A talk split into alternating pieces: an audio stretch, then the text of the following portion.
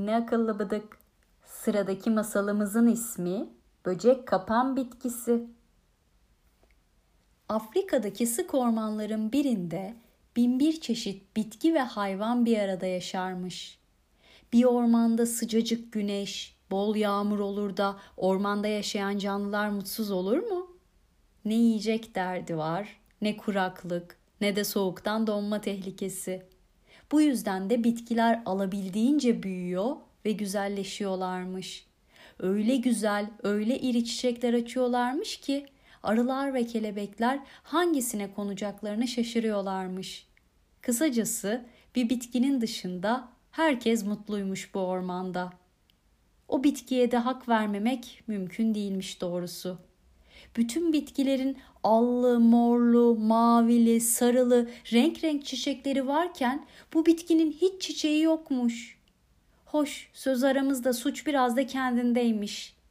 Biraz çalışsa, biraz sıkıntıya girse, öteki çiçeklerle, özellikle böceklerle kavga etmeyi bıraksa, sevimli bir çiçek olsa onun da çiçekleri olabilirmiş.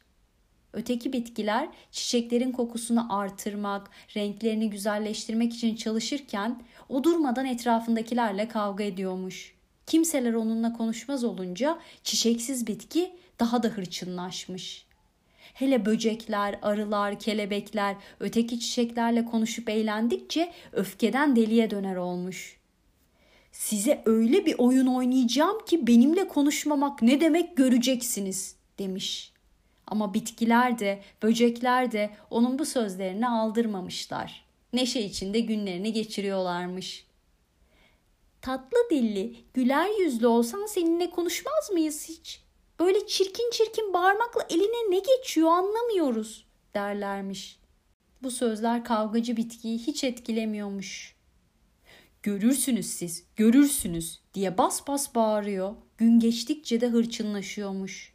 Günlerce, aylarca toprakta ne kadar yapışkan madde varsa kökleriyle toplamış. Sonra da kendi öz suyuyla karıştırıp yapraklarının ortasındaki çukura doldurmuş. Uzaktan bakan bu yapışkan sıvıyı su sanabilirmiş. Nitekim bütün böcekler de öyle sanmışlar. Yaşasın! Kavgacı bitki artık değişmeye karar vermiş. Baksanıza yapraklarının ortasına su koymuş diye sevinçle bağırışmışlar. Kelebekler bu güzel davranışından dolayı onu kutlamalıyız deyince bu öneriyi herkes kabul etmiş. Hiçbirinin aklına kötülük gelmiyormuş tabi. Ama bitkilerin içi biraz huzursuzmuş. Bu kavgacı bitkiye güven olmaz. Bu işin içinde bir iş var ama ne diye düşünüyorlarmış.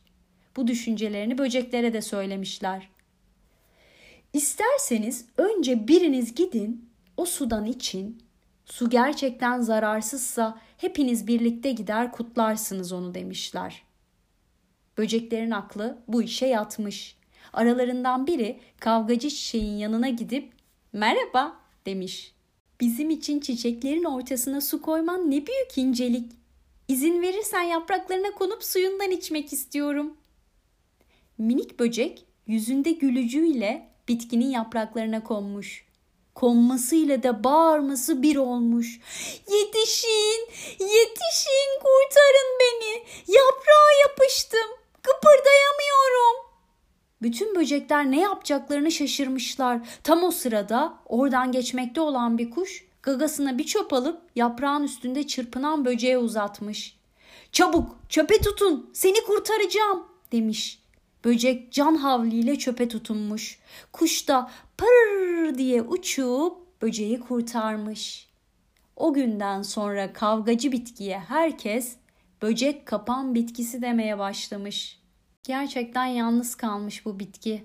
Dostluğun, sevginin güzelliğini hiç tadamamış.